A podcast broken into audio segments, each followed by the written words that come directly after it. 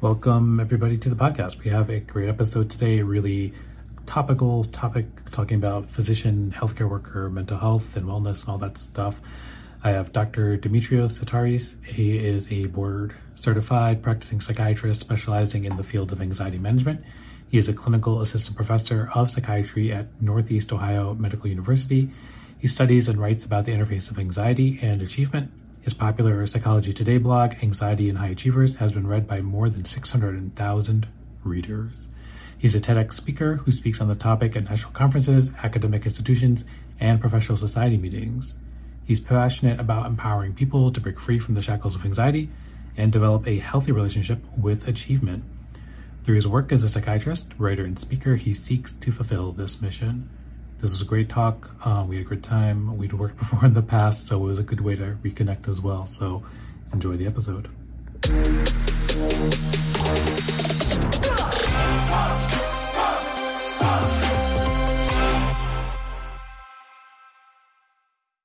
All right, everybody, welcome back to the show. We have a great guest on the show. This is Dr. Dimitrios. I'm going to let him introduce himself first, and then we'll ask him the surprise question and go from there. So, hey, Dr. Sulman, it's uh, good to uh, reconnect with you again. Yeah. So I'm Dr. Dimitrios, uh, practicing uh, board certified uh, psychiatrist and uh, clinical assistant professor in Northeast Ohio. And I, um, you know, study and write about the interface of mental health and achievement I write for the uh, blog Psychology uh, Today, and I've also had the opportunity to, you know, give to speak on the topic. Uh, actually, this upcoming Wednesday, we're presenting at the American Psychiatric Association, so I'll be flying out in a couple days to San Francisco, and looking yeah. forward to meeting some of our colleagues there. I know. I, I, keep like I think I'm like uh not necessarily a member. I keep forgetting to like renew my membership, and then everyone's like, "Oh, are you going to the meeting?" I was like, "Oh wait, the meeting's happening now." And I was like, "Oh my god, I have to I have to remember to go to one of these one day. So, yeah, a lot of folk starts. Good uh, place to uh, connect with uh, our fellow yeah. peers from different parts of the country. Yeah. Yeah, I know that we had we originally connected through Clubhouse. Um, was it like a couple years ago? I think it was, and remember Clubhouse before? I think Clubhouse has died. Essentially, Twitter Spaces kind of taken that over. Um, but Clubhouse, we were we were part of like this group where get together on Sunday nights and kind of open it up and discuss all kinds of things.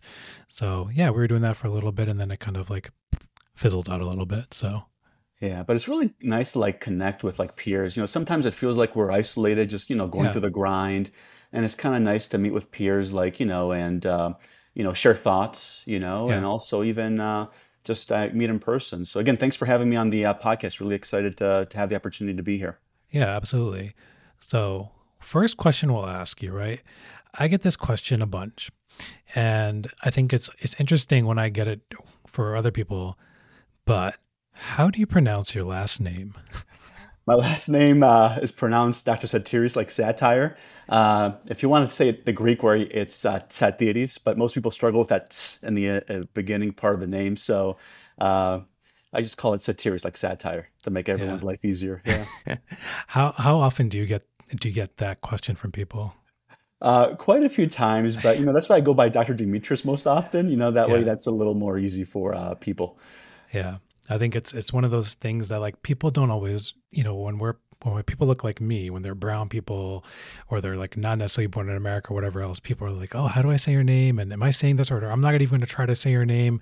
But then we have like, you know, white peoples and then, and then the people are like, "Wait, how do I say this? How do I do this?" So, all right. So, we're going to start off we were going to discuss um high achieving people, anxiety people, and then kind of a little more focused about on healthcare providers, doctors, nurses, etc., and kind of their mental health, right? Because I think it's something that a lot of people know about but don't talk about, and then there's a culture around it and everything like that. So let's jump into that topic. Um, tell me a little bit about like what kind of like your work, your specialty is, and then we'll kind of dive in.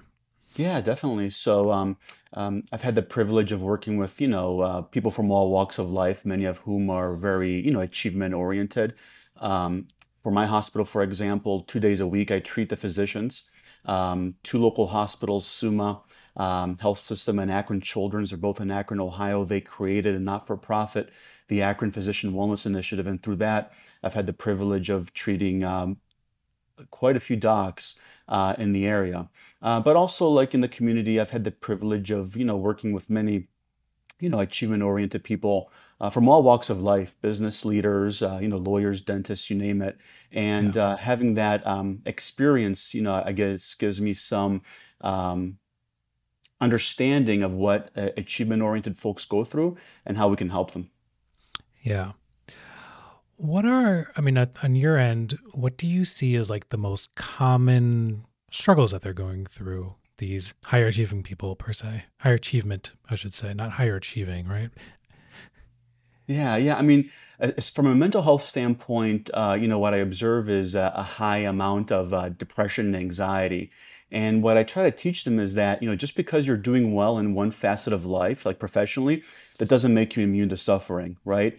Um, Yeah. an example might be somebody who appears cool, calm, and collected at work, and you know they're they appear confident and they're carrying uh, the load there. But then when they come home, they appear to be easily irritated, tense, stressed. They're not connecting with their kids or their spouse, and they might need a couple drinks at night hmm to uh, cool their nerves, right, to calm down their nerves. And what I try to teach them is that if you don't take care of all this other stuff, eventually it's going to come back to bite you and impact your ability uh, to work and your work performance. Um, so what I try to teach them, tre- to- what I try to help them with, is finding that balance between being achievement oriented, uh, but also prioritizing uh, their mental health. And it's hard, right? Because of the culture of medicine, I think, right? Medicine as a whole, the caring professions, right? Dentistry and as well, nursing, etc. All that stuff is you're you're taught from like the beginning to be selfless, right? And to take care of other people. And you know, even before the residency hours were changed, it was like just work, work, work, and no matter what. And that's end of the day, that's what's the most important stuff. So what are some ways I think to kind of c- combat or kind of unbreak these tight bonds that are there with this? Yeah, I mean, there's a couple layers to this. If we're going to talk about achievers, uh, what I would hmm say is that society has become more competitive. You know, behaviors associated with the attainment of status and success, they're on the rise. Um, so as a result, you know, we're pushing ourselves harder than ever before uh, to achieve our goals. And this makes sense, right? Like when you think about our parents, uh, in that generation, you get a college degree, you're set for life professionally. Today, though, if you get a college degree, the only thing that you're guaranteed with is um, student loans, you Student know, debt, yeah, right? So society is more uh, competitive. The other thing that achievers do, the one f- trap that we fall for, is that we tie our self-worth to our achievements.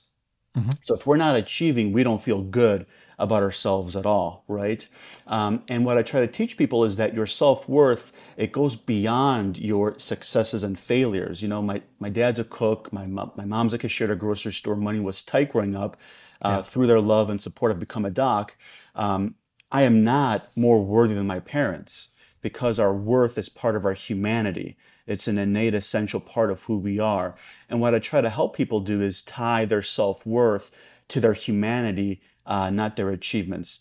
Um, as far as healthcare now and physicians, uh, what we struggle with is the fact that there are so many systemic factors that are at play that when combined with our personality traits, they make us vulnerable to suffering, right?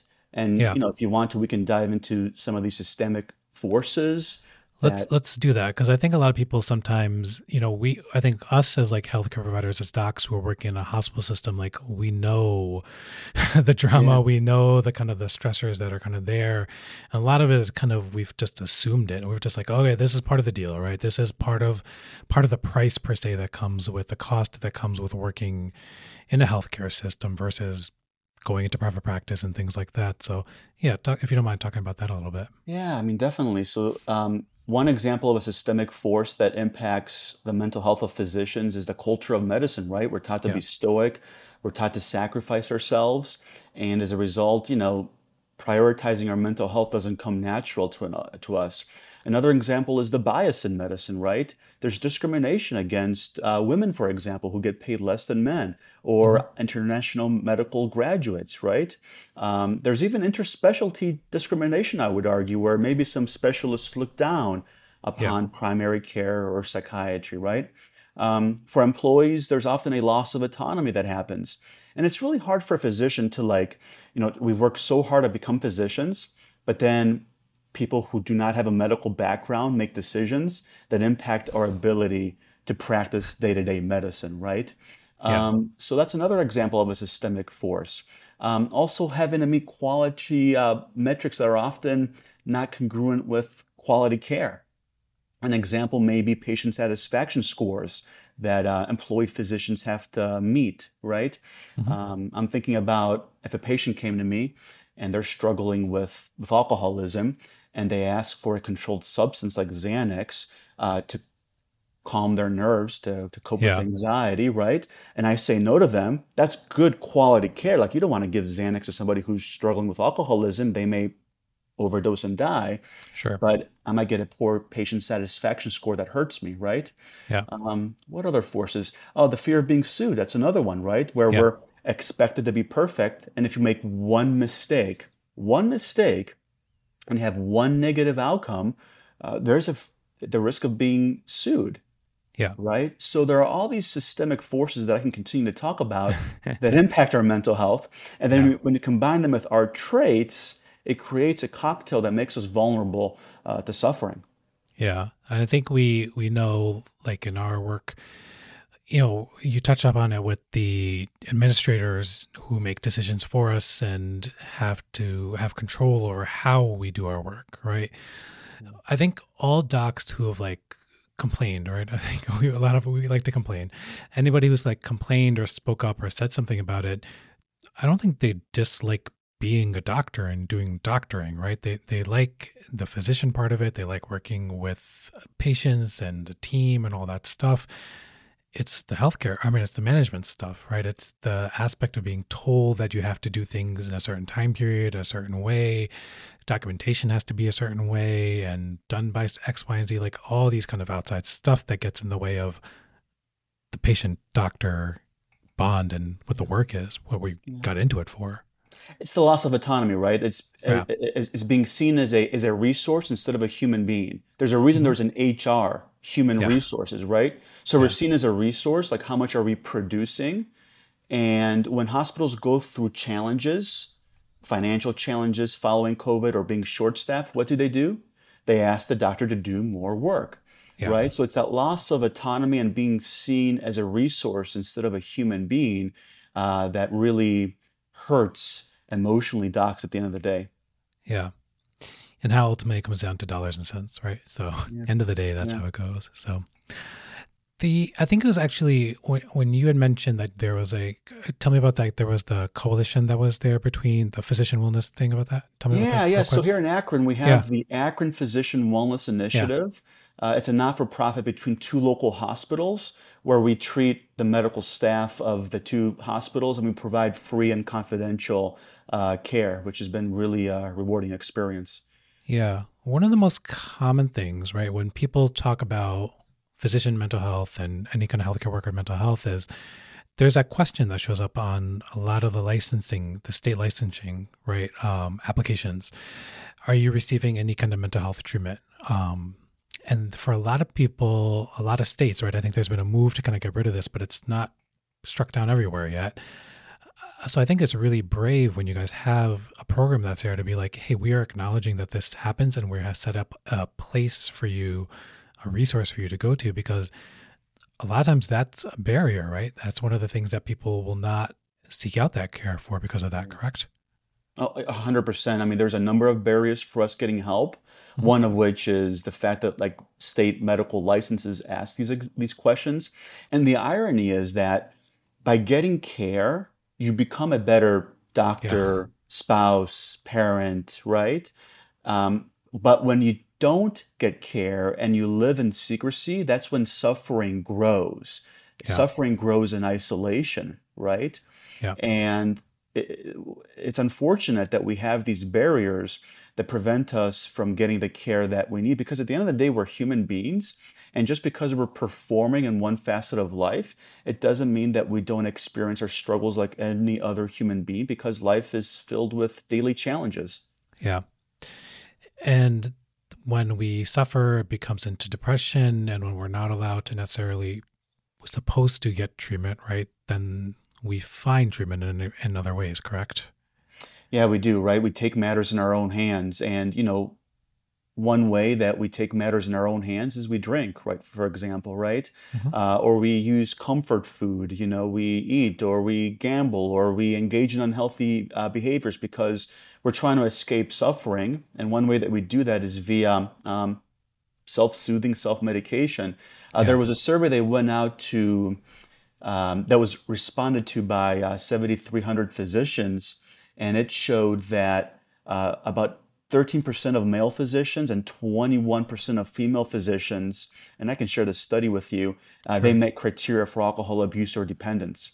Yeah. And I would argue that those numbers are even higher because that survey had a low response rate. It was sent out to 27,000 docs. So it had a response rate of about 27%. And let's be real here. If I'm struggling with alcoholism, am I really putting that on an online survey that's quote anonymous that can somehow, some way come back uh, yeah. and be linked to me? Of course not, right? Yeah. Um, but that's what happens when you don't allow people to get care. They get matters in their own hands Mm-hmm. And some of those ways that we approach uh, receiving care can be unhealthy and even exacerbate the original problem.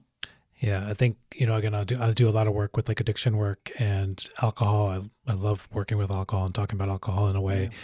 just because we know that you know it causes you know it does it help depression and anxiety in the moment, sure, right? No one's denying that. It makes you feel great, and then you don't have to worry about stuff, and then it wears off, and then everything is worse, right? And it makes it all worse. And how do we fix it when? How do we fix it when it wears off? We drink some more, right? Because we know that that worked, and then it just creates this vicious, vicious cycle. So.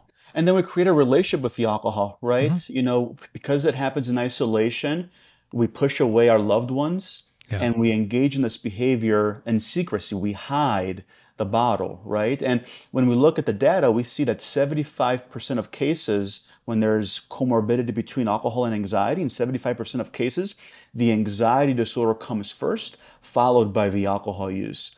Yeah. So when people are struggling with anxiety, what's a logical thing to do? Have a drink. Yeah. Right because we get these social social messages as well from people like oh you're you're so tight just have a drink loosen up right? Yeah. and it's just the reinforcement and then you do and it does and so on and so forth. It's just basic human psychology right? Amen. so that's all right.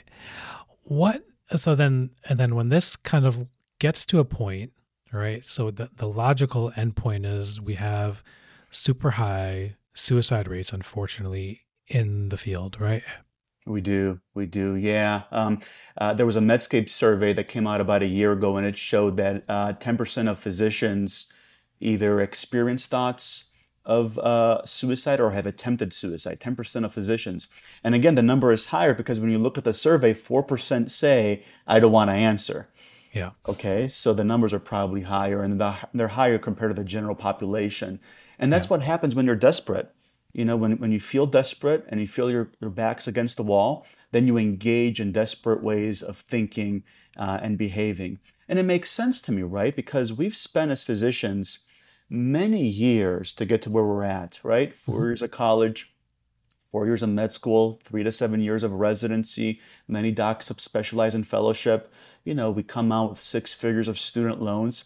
You know, we put all our um, chips in, in medicine. So then when you come out and medicine isn't what you thought it was going to be, that's mm-hmm. a very disheartening and deflating uh, experience.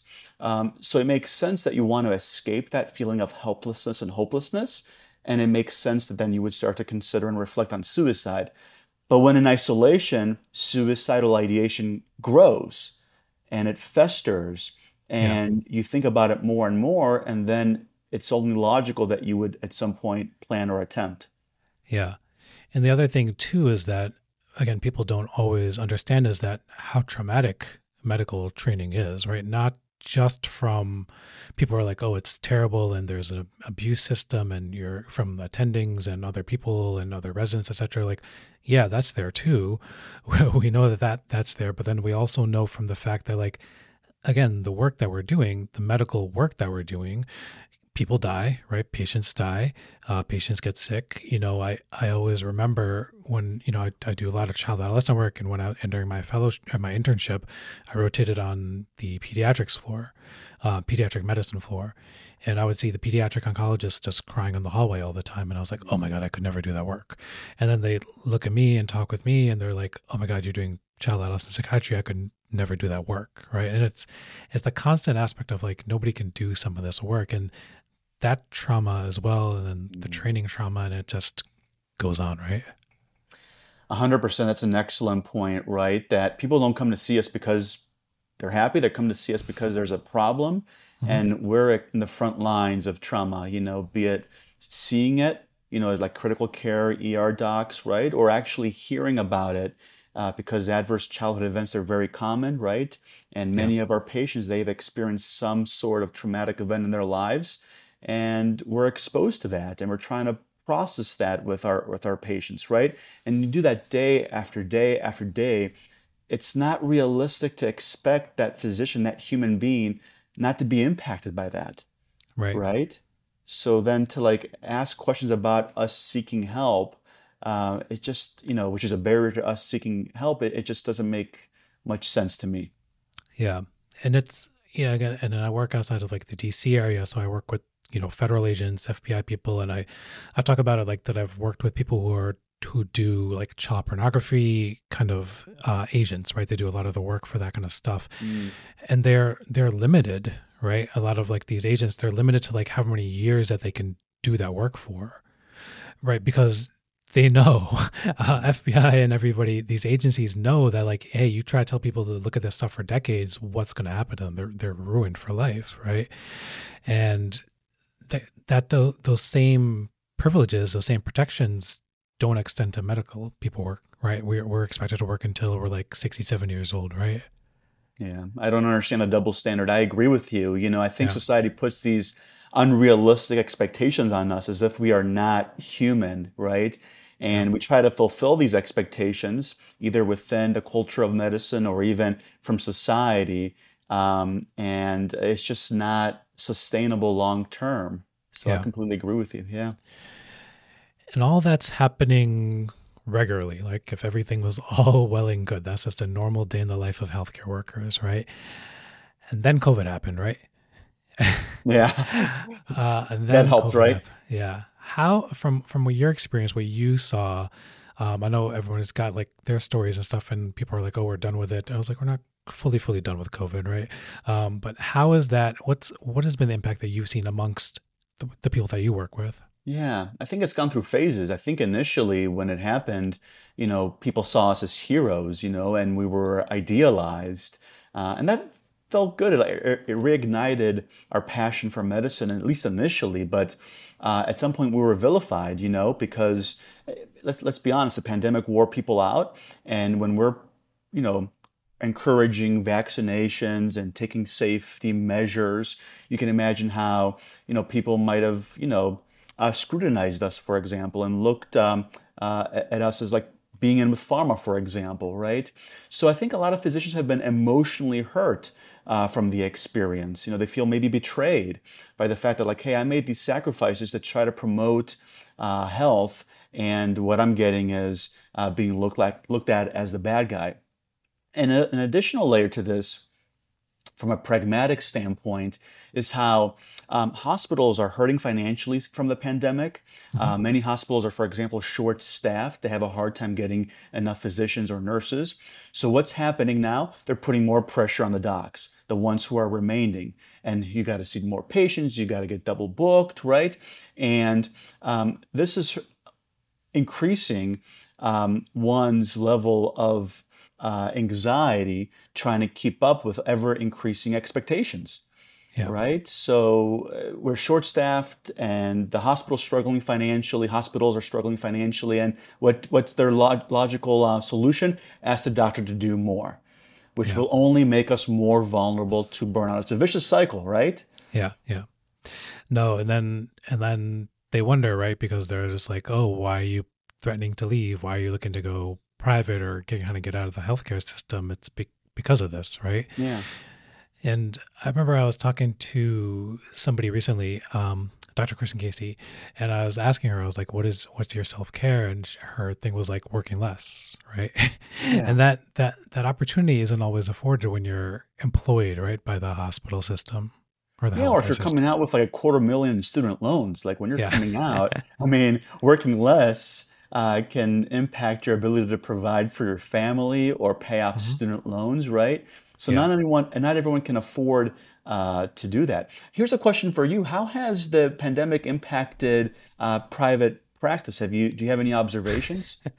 We've been um, booked to the gills, right? Okay. um it's it's one of those things where you know so again my my main job is working with kids and adolescents through the hospital system but then i do have my private practice on the side uh, where where i do work with adults i was overloaded right i could not keep up with the demand that i was getting from from adult side um so I had to bring on, you know, I was begging for such a long time to find like another doc. I was like, I need somebody else to be with me. I need somebody else to be with me. Like, I was refusing patients. I couldn't couldn't keep them on, right? I couldn't even like because if I was booking a new patient, that means I was blocking. I think I was doing like ten or eleven hours private practice per week. So if I take an hour, right, that's ten percent of my scheduling availability.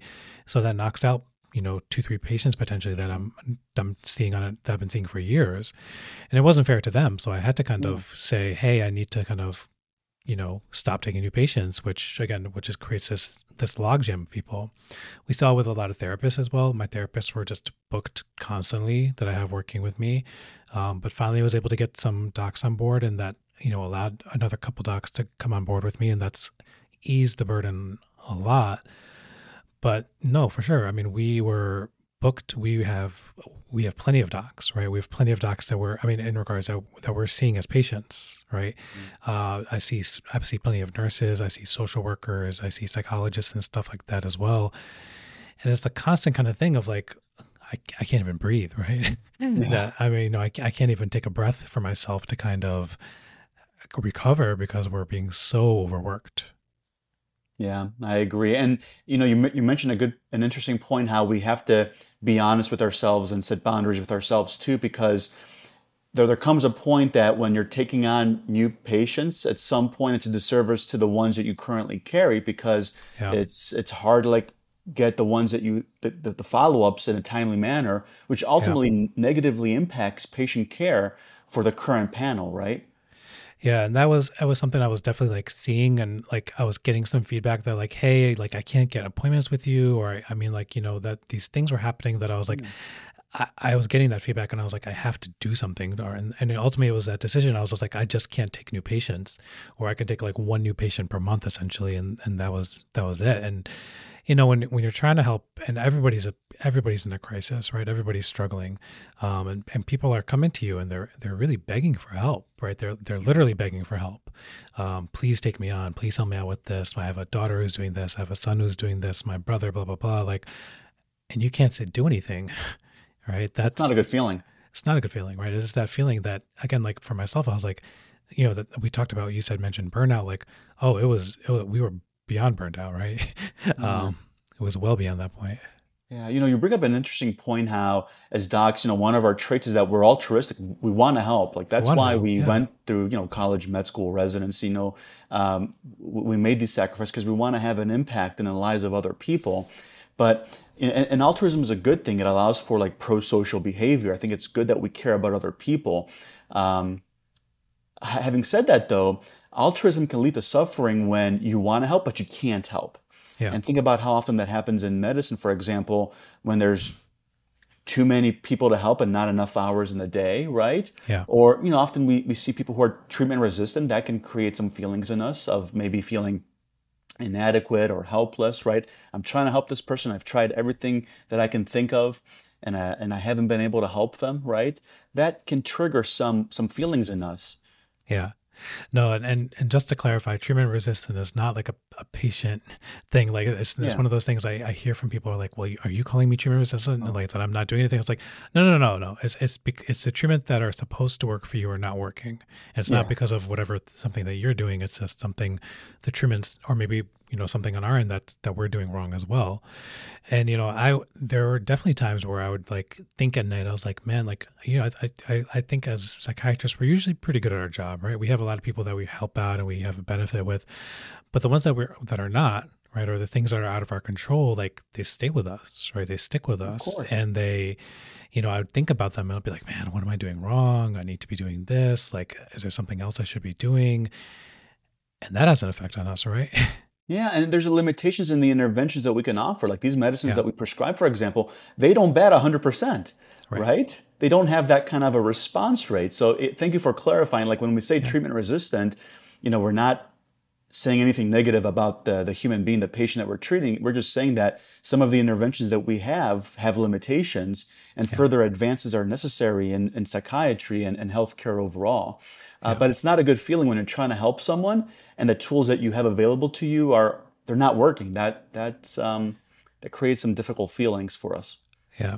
Or other things, even, you know, when I'm working with kids Mm. and, you know, we're trying to work over a telepsych, right, over, over the video. And, you know, video appointments in psychiatry are fantastic for people like us, right? Yeah. for adults. For a lot of times with kids, they just don't work. You just can't do that. Um, you need that in room. And then we had a lot of kids who were just suffering because of that, just because they weren't able to access care uh, for a long time. So, how, and then, I mean, I would, again, like when I'm working with nurses, you know, and they were dealing in the midst of the pandemic, right? And and patients dying, and you know, I'd always ask them, I was like, "How are you doing? How how is that Mhm. going for you? Like, what was kind of what were th- things that you were hearing from again people that you were necessarily maybe working with during during the throes of it? During the throes of it, um, Yeah. it was very difficult. People were very scared, right? Because we didn't Mhm. have as much information on the on the virus, right? So people were terrified going to work and then bringing this lethal virus home. So they were terrified. I noticed an increase in OCD behaviors, like excessive hand yeah. washing. You know, like doctors or nurses like taking their clothes off in the garage and you know um, spending an excessive amount of time decontaminating. So I, I observed some of an increase in those uh, behaviors. Uh, a lot of anxiety, a lot of worrying for the well-being of their loved ones, a lot of trauma. You know, seeing young people die from the virus, um, it's traumatic because you know you see somebody in their 30s and 40s dying. Well, that's the age that we're in, right? You can see how it can um, stir up some existential fears Yeah. that we may have, right? So it was difficult uh, for people to during that time frame in the throes of it. Yeah. And, you know, like I'll say for myself, like I, when I got sick with COVID, right, I got COVID from my student actually. Mm. And this was in November of 2020. So right before, before the vaccines came out. So this was like OG COVID, right? And that put me in the critical care unit of the, of the hospital that I was at. So I was like hospitalized and I was bad and everything Wow. like that. And my wife got sick from it too because there was that lag time between when I was told that there was an exposure and and then when everything from there, from when I started exhibiting symptoms, that that guilt, right? I was like, oh Mm. God, I got my wife sick. I could have gotten my kids Mhm. sick, like all this stuff. Like, you know, and thankfully she was totally fine and no problems with it, and the kids were fine and everything like that. But still, like, I hear what you're saying, right? And like, I know my, my wife also is a nurse. She works in the hospital.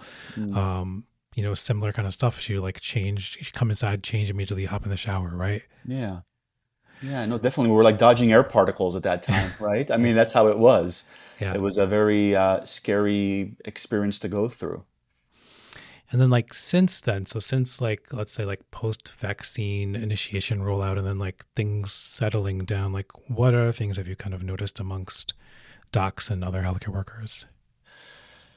Well, I, well, again, the one thing that I'm observing is the fact that many hospitals are short-staffed, Yeah. right? Uh, having a hard time having the proper level of support, you know, in an ER, in an ICU, right, in critical care, and uh, the, the doctors are burning out, Mhm. you know, because they're taking on more and more patients. They don't have that support from staff that they're accustomed to. Like it's different if you're ER doc or ICU doc and you've worked with a nurse with, for 10 years and you have that rapport with them and Yeah. they can read your mind. Like you guys know what to do when you see a case. But when you're working with somebody fresh out of school uh, Yeah. or you're being short staffed, um, you're not sure how they're going to like handle that case. You're not sure what kind of care they're going to provide. So it puts more pressure on the doc, right? So uh, I've been no- noticing a lot of burnout uh, since um, in, in that phase of COVID, where um, maybe we're not as afraid of the virus because we're vaccinated, you know, or we've had it before. So, you know, we know how our body's going to respond to it. Uh, but now hospitals are having a difficult time with infrastructure Yeah. and providing docs with the support they need to provide the care that's essential uh, for uh, patients. For people who, for healthcare workers, docs who are hesitant to reach out for care because they're concerned about stigma, right? Stigma, mm. we know that exists. There's concern about like somebody's going to tell my hospital I'm going to lose my job. Somebody's going to, you know, seeking out help for a potential substance use issue. What words would you have for them to say, hey, let's do something? Yeah, I think the first thing that I would say is that you can only suppress things for so long before they take a toll on you. Like it's only a matter of time that you suppress your thoughts, your feelings before they start to impact your ability to practice uh, medicine. You know, you can only drink so much, you can only um, be so much sleep deprived, you can only, you know, carry so much depression and anxiety before it takes its toll. Um, and when you get care, it doesn't just make you a better physician, it, it also it makes you a better spouse, it makes you a better parent, right? And you know, when, when you love someone, you get care for them as well, right? Because you want to Yeah. be the highest version of you, not just for you, but also for those in your life that you care for deeply. Um, you know, so so care can take on different forms. You know, you may call, for example, the physician uh, support line, um, and I can share you that number. You know, where I think they they're available Monday through Friday, 8 a.m. to Yeah. Yep. midnight, right? And they provide free care. Uh, just making a phone call, right, and having a conversation with a fellow psychiatrist, a fellow physician. Um, so that might be one avenue. Another avenue may be just you know seeing a therapist. You know, Yeah. um, somebody who's a medical, oh, excuse me, a mental health professional, Mhm. and just having a conversation with them about what you're going through. Um, and you can you'd be surprised just getting things off your chest and being seen and being heard. Uh, it has a tremendous impact uh, on one's uh, mental health. Yeah. Talking with people helps, right? Getting Amen. just getting getting it out, getting it out in one way or the other, either with somebody who understands you, may not have all the answers, but at the same time is like, I hear you. It sucks, right? Um, that makes a difference, right? That that empathic validation of like that sucks, and yes, it does suck, and you're you're right to feel like that makes a difference when somebody else gets Sure. that for you. And then for how when you're working with them, like what are some things that you do maybe differently or or helping out with that with Yeah. them? I mean, I meet people where they're at. You know, my number Yeah. one goal when I meet someone is to build trust, for to provide a safe environment where they can trust me with whatever thought or feeling uh, they have. Um, so I meet people where they're at. So there's some docs, for example, who they're very comfortable with a medical model and they don't want to talk about thoughts and feelings and they just want like a little bit of an antidepressant to make it through the day. And uh, you know, they they see me every three months for a refill of the medication and you know we keep it at that level. And then there's other docs who i see every week for therapy and they do not want any medications. They don't because you know if if you call in a script to a pharmacy the pharmacy can reconcile that medication with an electronic medical record and then it's on their uh, medical record that they're on a medication. So they want to focus uh, on therapy. They want to work on coping skills, challenging cognitive distortions, you know, um, find ways to solve and address, you know, stressors in their life. So the goal is to be flexible and to meet people, I think, where they're at. Uh, and to build trust. And I think once you've built that relationship, uh, then the work can evolve. But if the person doesn't feel like you care for them, uh, the, the work won't go anywhere, right? That therapeutic alliance, that relationship is an essential ingredient for healing. Yeah. How how often do you see like um, docs kind of being a little dic- dictating how they want their things to go, how they want treatment to go for you for them? Um, you know, I, I would say that's the minority. You know, I would say, uh, I'll say this about docs: I better know my stuff because they know their stuff, and I get questions in depth like, "Well, what's the half life of this medication, and why this medicine over that medicine, right?" And Yeah. will this cause weight gain? And they want studies, so I better stay on top of it because they really question, not to challenge, but because they want to know, right? Yeah. Um, so that's been my experience. Uh, but I think once again, you provide safe, a safe environment and you earn trust. You earn trust. Uh, I think at that point they're willing to work with you. Um, uh, but and, and, and they have to be involved in the decision making too. Yeah. I can, you know, I, and this this happens with with all patients, where it's like, here's Yeah, my but- recommendation, here's what I think would help you, and here's why. Um, but if you don't want that, that's okay, and I'm still willing to work with you, even if you don't want to go down Route A.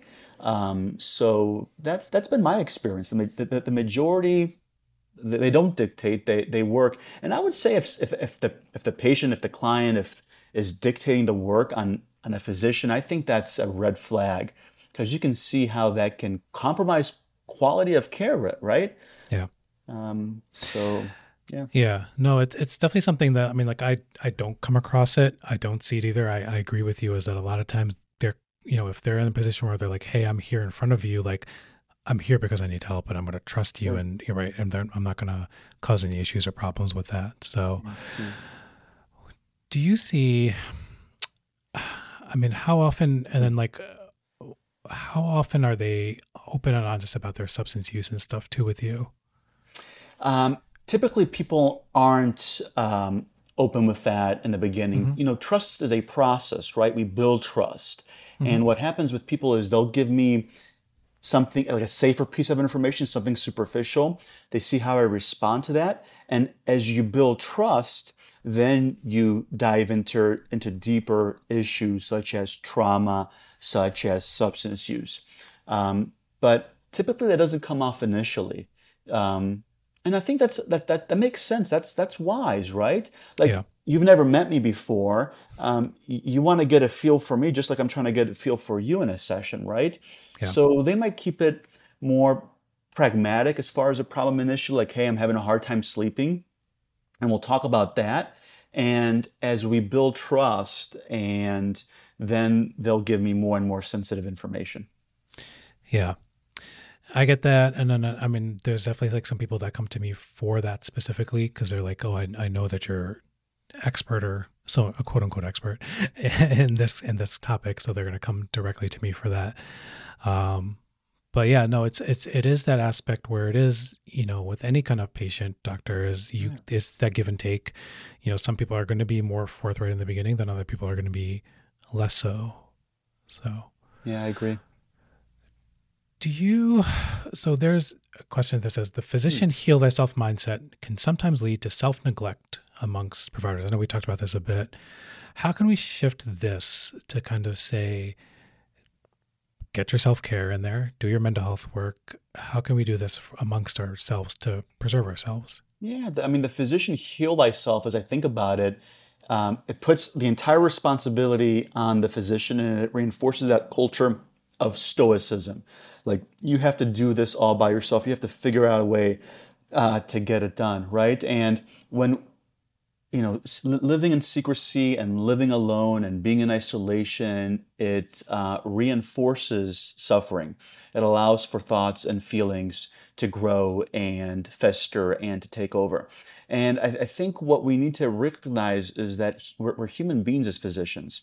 And I find that quote to some degree dehumanizing. Like, you know, you, you have to find a way to take care of yourself as, as, as if we're not human beings who you know need help like like everyone else um, and, and i think we do that by normalizing the fact that doctors need need help you know state medical uh, boards they have to stop asking questions about our mental uh, health conditions or mental health Yeah. treatment and they have to realize that uh, getting care makes you a more competent physician hospitals i believe have a moral obligation to create programs that provide physicians and other healthcare providers with free and confidential care to physicians, not like an EAP, an employee assistance program that's very maybe vague, but like people who have experience and expertise in treating this population that faces unique uh, systemic forces. And also, again, we have unique personality traits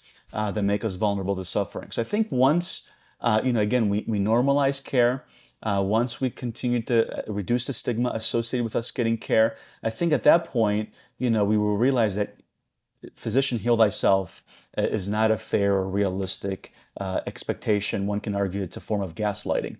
Yeah, it's, right. It is absolutely gaslighting, and like I mean, the last thing you want to do when you're done with when you're done with your work is see yourself as a patient, right? And treat yourself as a patient, right? You're, and then you're like, oh, one more person, myself to yeah. take care of, right? By yourself, though, not not just by yourself. Like, there's a difference between like us engaging in habits and practices to promote self care and wellness versus you have to heal thyself, mm-hmm. right? There's a huge yeah. difference between the two, I believe. Oh, no, absolutely. Because yeah. again, like we're we're we're supposed to just suffer in silence and and deal mm-hmm. with that. Yeah you talked about you brought up an interesting point. There's the unique personality traits that come along with with docs. What are some of those that you come that you see? Again not to like you know yeah, talk shit no, about people but like, we're generalizing but yeah. it takes certain personality traits to like say that i'm going to delay i'm going to extend school by another decade and take on six figures of debt and delay my earning years till my 30s it takes a certain personality trait. So in general as doctors we're perfectionists. You know we do not give ourselves any margin for error because a perfectionist thinks I'm either perfect or I'm a failure. Yeah. You know, there's no in between. And it makes sense because medicine reinforces perfectionism. You know, you make a mistake, you can kill another human being, you can really hurt another human being, right? Right, right. So in general, we're perfectionists. In general, we're altruistic, right? I sure hope so because we're trying to help other human beings. And again, altruism is a beautiful thing. It allows for pro-social behavior. At the same time, though, altruism can come at a cost to our mental health when we're always caring for others and not ourselves, or when we're in situations where there's limitations in what we can offer. Yeah. In general, as physicians, we're type A. We're type A workaholics, right? Um, there, I think there was a survey that showed that 58% of docs are type A, and my, I joke that the other 42% were type A, they just didn't know it. Because, you know, again, it takes a certain personality to work yeah. these 24 hour shifts and mm-hmm. to take these exams, these boards that are, I don't know, 12 hours long. I've lost track how many hundreds of questions we have to yeah. answer for these steps, these boards, right? So these are some traits that we have. And again, they're useful within the, the practice of medicine, yeah. but outside of medicine, they can make us vulnerable to suffering. And then there's there are the people who are narcissistic as well. That those people show up as well within the field. Um, and those people are harder to kind of reach sometimes, right? Yeah, you know, and, and, and narcissism is on the rise. You know, when we look at the data from a societal point of view, empathy's on the decline, perfectionism's on the rise, narcissism's on the rise. And what I try to teach people is that behind that narcissism is a lot of inadequacy, feeling of inadequacy and guilt and shame. And the antidote to those feelings is not narcissism, it's humility the yeah. recognition that you're no better or worse than anyone else. Like just because you're a doc, it doesn't mean that you're better than anyone or worse than anyone. You're a human being and you have some strengths and you have some weaknesses. And let's maximize your strengths and let's minimize your weaknesses so you can have a positive impact in your life and yeah. the life of those around you. But narcissism is very, very toxic and it oh, yeah. really hurts interpersonal relationships.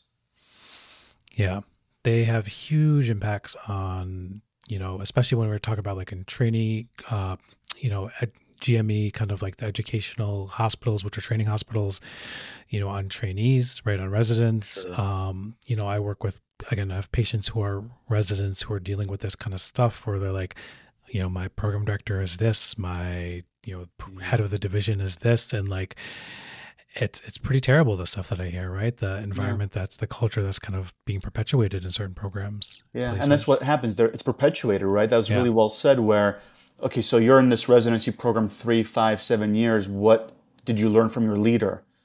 To be a narcissist, and be, what are you going to do when you have a leadership position? Pass yeah. it on. Yeah, it's for survival, right? Yeah. You know, people put on these these spears, these these shields, uh, these these this narcissistic facade because they're afraid to be vulnerable and human. So they present themselves as being more than, uh, which only hurts again the culture of a program. Yeah.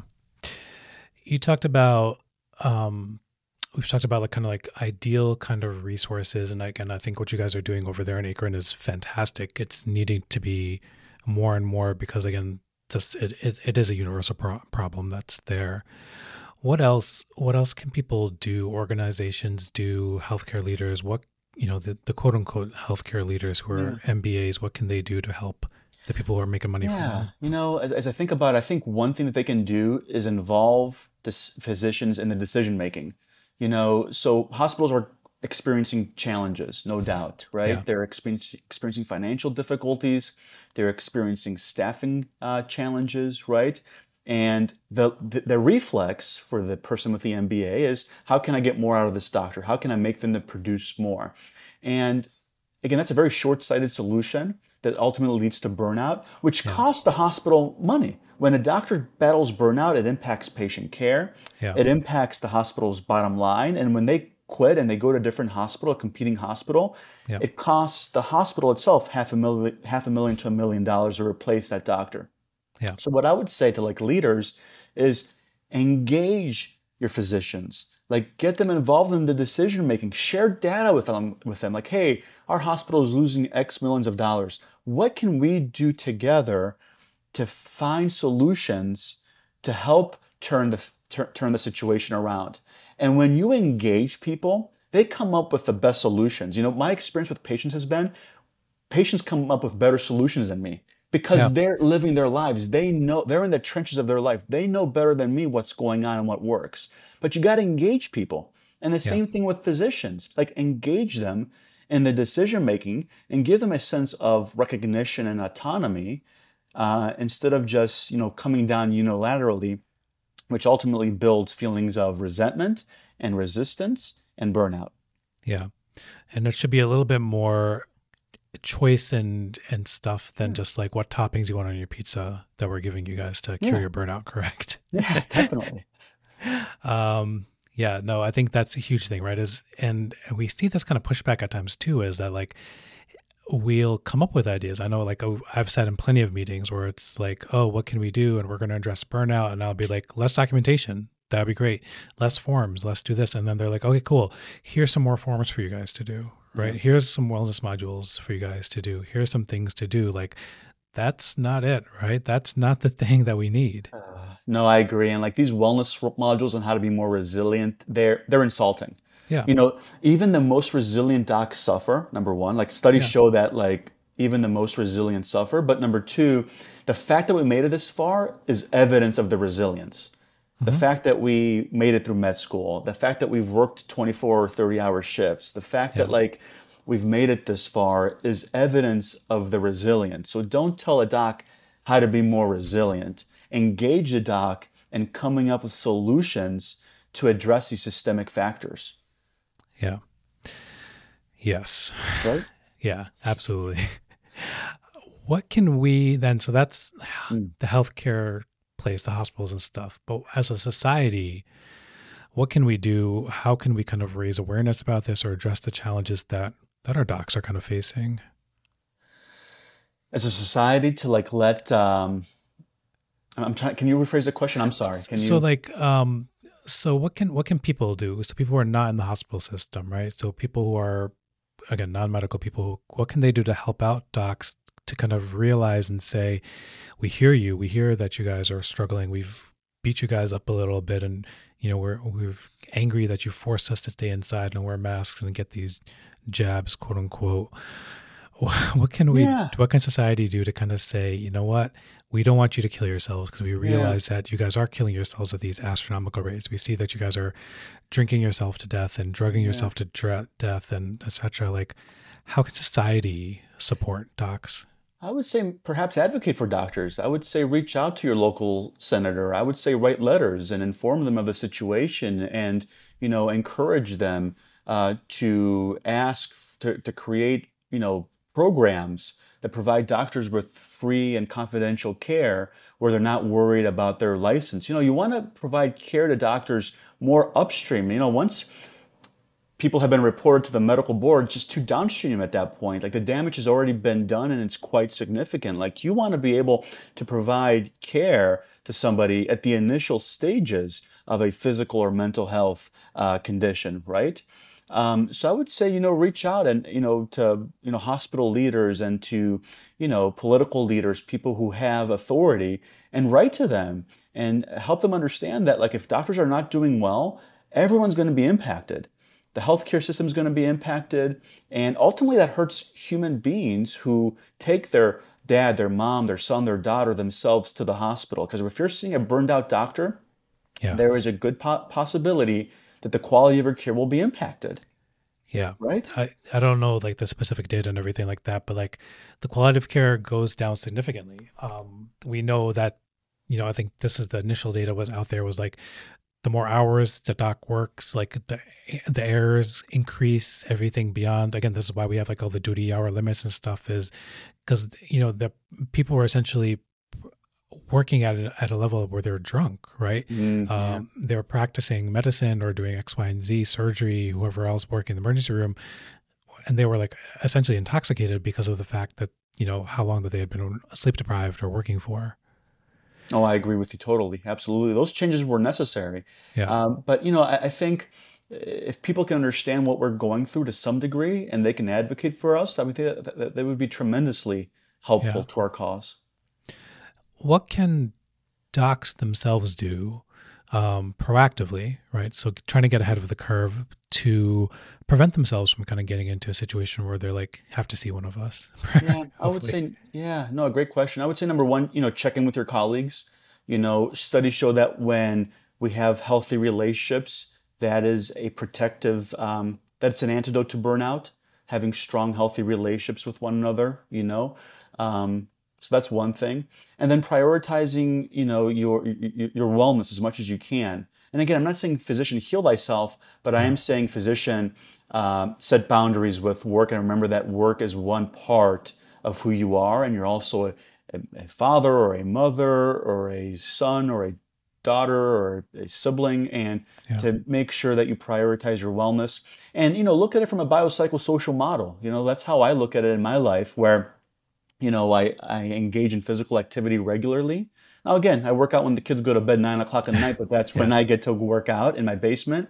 Um, you know, practice either mindfulness or gratitude. You know, I practice gratitude every morning because it's easy for me to go down a negative thought process and to forget whatever blessings I have in my life. And I like to start my day with thinking about one blessing, not just thinking it, but feeling it. You know, feeling grateful for my son or my daughter or my wife or what whatever I have in my life or I don't have. Yeah. Uh, and number three, you know, um, relationships again. They're essential uh, for promoting mental health. Now, again, these individual strategies, they're not going to solve everything, but they can at least help you tolerate the challenges of practicing medicine. Yeah. And you had said it before too, is that like these are, you know, some of your things, right? Those are things that are going to work for you and they're not necessarily universal, right? Um, you know, like I do a similar kind of thing with my patients. They're like, "Oh, Dr. Mirza, what can I do to kind of like feel better?" I was like, "I don't know." and I say, "What what do you do to feel better? What are the things that you do to kind of feel better?" Right? Yeah. I, you know, I was like, I enjoy playing video games. Like that does not mean that that's going to work for you, right? Mm-hmm. I enjoy working out, and you know, I have a garage gym, not this basement gym, but garage gym. But like, yeah. I enjoy spending some time over there and you know, clanging and banging in there. Again, is that the thing that's going to work for somebody else who may not have that access? Of course not, right? So, who may not enjoy that kind of stuff, or may have some uh, disabilities that limit what they can do. Like, sure. right? That's you know, obviously that's not going to be the thing for them. But it's just, you know, this this idea that like everyone has to do mindfulness and yoga and yeah. X, Y, and Z. Like again, that's these are ideas or starting points, right? I agree. I agree. And again, the best ideas come from our patients, right? Yeah. yeah. And what I tell people is because there's so many things you can do. There's like hundreds of things that you can be doing. Oh yeah. But I would say pick a couple that you think might be interesting. They they sound something that you want to try, and give it some time. Like yeah. if maybe you want to go for a walk for 10 minutes a day and try that for a few weeks and see how you feel after having done that. Or maybe you just want to go out and stare at the sky, whatever. Pick a few things that you think you would like and stick with them consistently because, in general, the unhealthy stuff that we do, it kicks in fast, but it comes with baggage. Whereas the healthy stuff, it takes time to reap the benefit. Yeah. You know, you work out once, not as helpful. You work out 30 times, that's when you really see the benefit, right? Yeah. And I'm, I'm reminded of that the meme that I see all the time of like I'm doing my my stupid mental health walk for things and like it's stupid working for me and now I'm angry that it's like working and yeah. it's it's it's the reminder that like hey you've got to try this stuff and yeah. if you find it to be useful stick with it and if you don't find it to be useful there's other things there's so. other things keep it simple few yeah. keep a few things and do them consistently is what I would say yeah yeah you had mentioned some stuff, but what is what is your self care? Wrapping up a bit. So yeah, what, definitely. I work out. Uh, yeah. I work out four to five times a week in the basement, nine o'clock at night. Yeah. Uh, sometimes Saturdays I'll go to like the local uh, gym just to kind of mix it up and see some people. Um, I love to write, you know, because there's something about just being creative, having a blank piece of paper and just pouring my thoughts on there and seeing what comes out of it. I mean, three hours fly by like it's nothing. Um, I love being with my kids, you know. I, I, just love like Saturday mornings, taking them to soccer, just watching them compete, you know, and just kind of cheering them on, you know, just being a kid with them sometimes. Um, gratitude, I do that every morning, just one minute, feel grateful for something in my life or someone, yeah. uh, because it's easy to forget uh, the blessings that we have and get wrapped up in the negativity. Uh, so those are things that I do uh, pretty consistently for years now. Nice. Good. Good. Good. What do you do? Let me ask that. What do you do, by the way? You mentioned the gym, and what else? Yeah. So I'm. I, I'm. I, you know. I'm. I'm a new father of a five month old now. Oh, congrats! so that was. Thank you. That was number child number four. So oh. it wasn't oh. like a. We we took a little little break in between number three and number four, and I was like, all right, here we go again. How old is um, your oldest? How old is your oldest? He's eight. He's eight. So he's okay, you know okay. we, we, went. So right now they're eight, seven, six, and five months. So I'm just like, mm. what the hell's wrong with me? um, you know, we have a, a, doctor and a nurse who who definitely have a firm grasp on birth control and how yeah. how everything works. Um, but no, um, so that were that was the main thing. I spend time with them. You know, I we do like a Friday night movie night. I spend time. We go yeah. go to my in laws' place a lot of time. We're close to my in laws.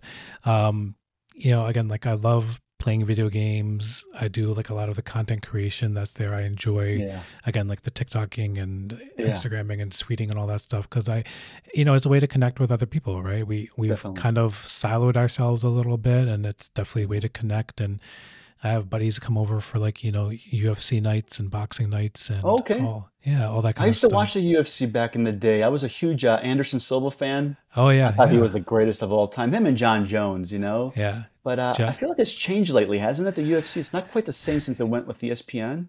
It's it's it's different from that regard. Like you can't like you know bootleg the streams anymore. You have to actually like you have to actually buy the pay per views to watch yeah. them now.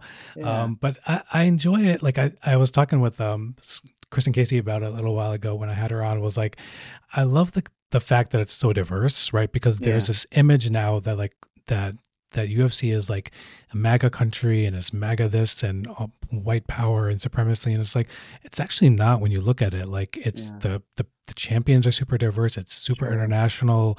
People are Brazilians. Like, I'm like, I'm a, I say all the time, like, I'm a Muslim and like, it's yeah. the one sport where like Muslims are representing and are champions as well and like you know we have somebody to look up to and Definitely. our kids to look up to and be like you can do this you can be a champion in a sport and it's not just you know the people that we see in nba nfl all the time yeah right? who's your favorite fighter uh, Kamaru Usman's my favorite guy. Okay. Uh, I like Usman. I like uh, Israel Adesanya. I like him as well. Middleweights. They're, they're, yeah. Right. Yeah, so yeah, John Jon Jones just went up to heavyweight. So I liked yeah. I liked I loved Francis Ngannou. Yeah, um, some some of those guys. Yeah, yeah. So Silva was just a little bit before I got into it. I, I really got into it with when Conor was coming up. Um, I didn't, I, but he was somebody that I I enjoyed hating Conor McGregor. Oh yeah, yeah, definitely. so yeah, but that's what made I, I, thought I thought the UFC uh, easier to follow before because there were fewer fighters and you can figure out their personalities. Yeah. Whereas I, I, I find it right now there's like so many fighters that I'm having a hard time, you know, following a few of them. It's just because yeah. there's so many of them. Um, yeah. Right now, I'm a Stipe fan, uh, heavyweight. He's from Cleveland, oh, right? Oh, yeah, yeah, yeah. So uh, fan of his, obviously. He's he's got a big big fight coming up in uh, November, so I'm, Exactly, I'm think, thinking about thinking about going to that one at MSG, but we'll see. That'll be cool. Uh, yeah, no, I've I've always en- I you know I've been a big professional wrestling fan. Oh, I've always enjoyed yeah I've I've always enjoyed the theatrics of it and the athleticism of it and how it, the athleticism people don't realize they're like oh you're just faking it. I was like no no but it takes a lot of work to kind of quote unquote fake this stuff right I agree, and it's an art too, right? They're Yeah. telling you a story um, on the microphone and Yeah. on uh, in the ring. They're telling you Yeah. a story. Um, so yeah, that's I'm a, I'm a WWE fan as well. yeah yeah Um, yeah. So definitely enjoy that stuff. Yeah. So I've I've always enjoyed that stuff. I've taken the kids to some of this stuff, and they're always like now they're getting into it more and more. So that's Yeah, it's cool. that's that's my self care. So Yeah. and then the last question, right, is your favorite because because I'm the kick shrink, right? So your favorite pair of sneakers. You're not you gonna like this. I'm a LeBron guy. I'm from Cleveland. Oh, no. And he's the reason we have a championship here. And he um, ended the drought for us since 1964. So Yeah. if it's LeBron, I'm buying it. I'm a huge LeBron fan. I know he left us for LA and Miami, Uh. but you know what? I still love the guy because if it weren't for him, we would not have this title. And again, whenever he, every time he left, our team's tank. So he was the team all those years, and he's still going strong. Let's give him some love, right? I mean, he's what 38 and still going something like strong. Yeah, no, So, I'm I'm a LeBron guy.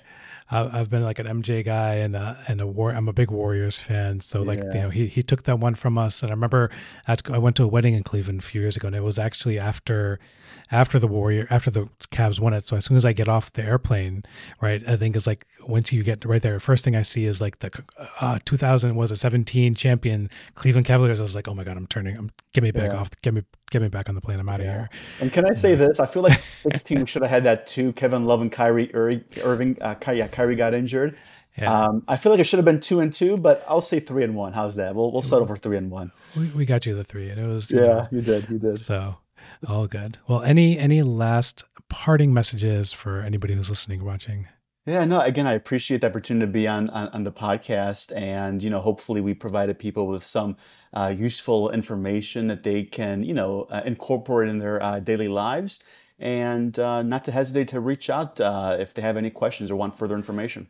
Yeah, we'll definitely drop the links for everything and your socials and all that stuff in there Yeah. as well. So your main thing is Twitter, correct? Yeah, I'm a Twitter guy. I can't figure out Instagram. I just copy and paste my tweet onto Instagram, you know? That's all good. That's all good. Yeah, yeah. So, all right. Well, Dr. Dimitrios, thank you so much for your time and your work and your kind of service. I know it's it is so invaluable to to our peers that are going through this stuff.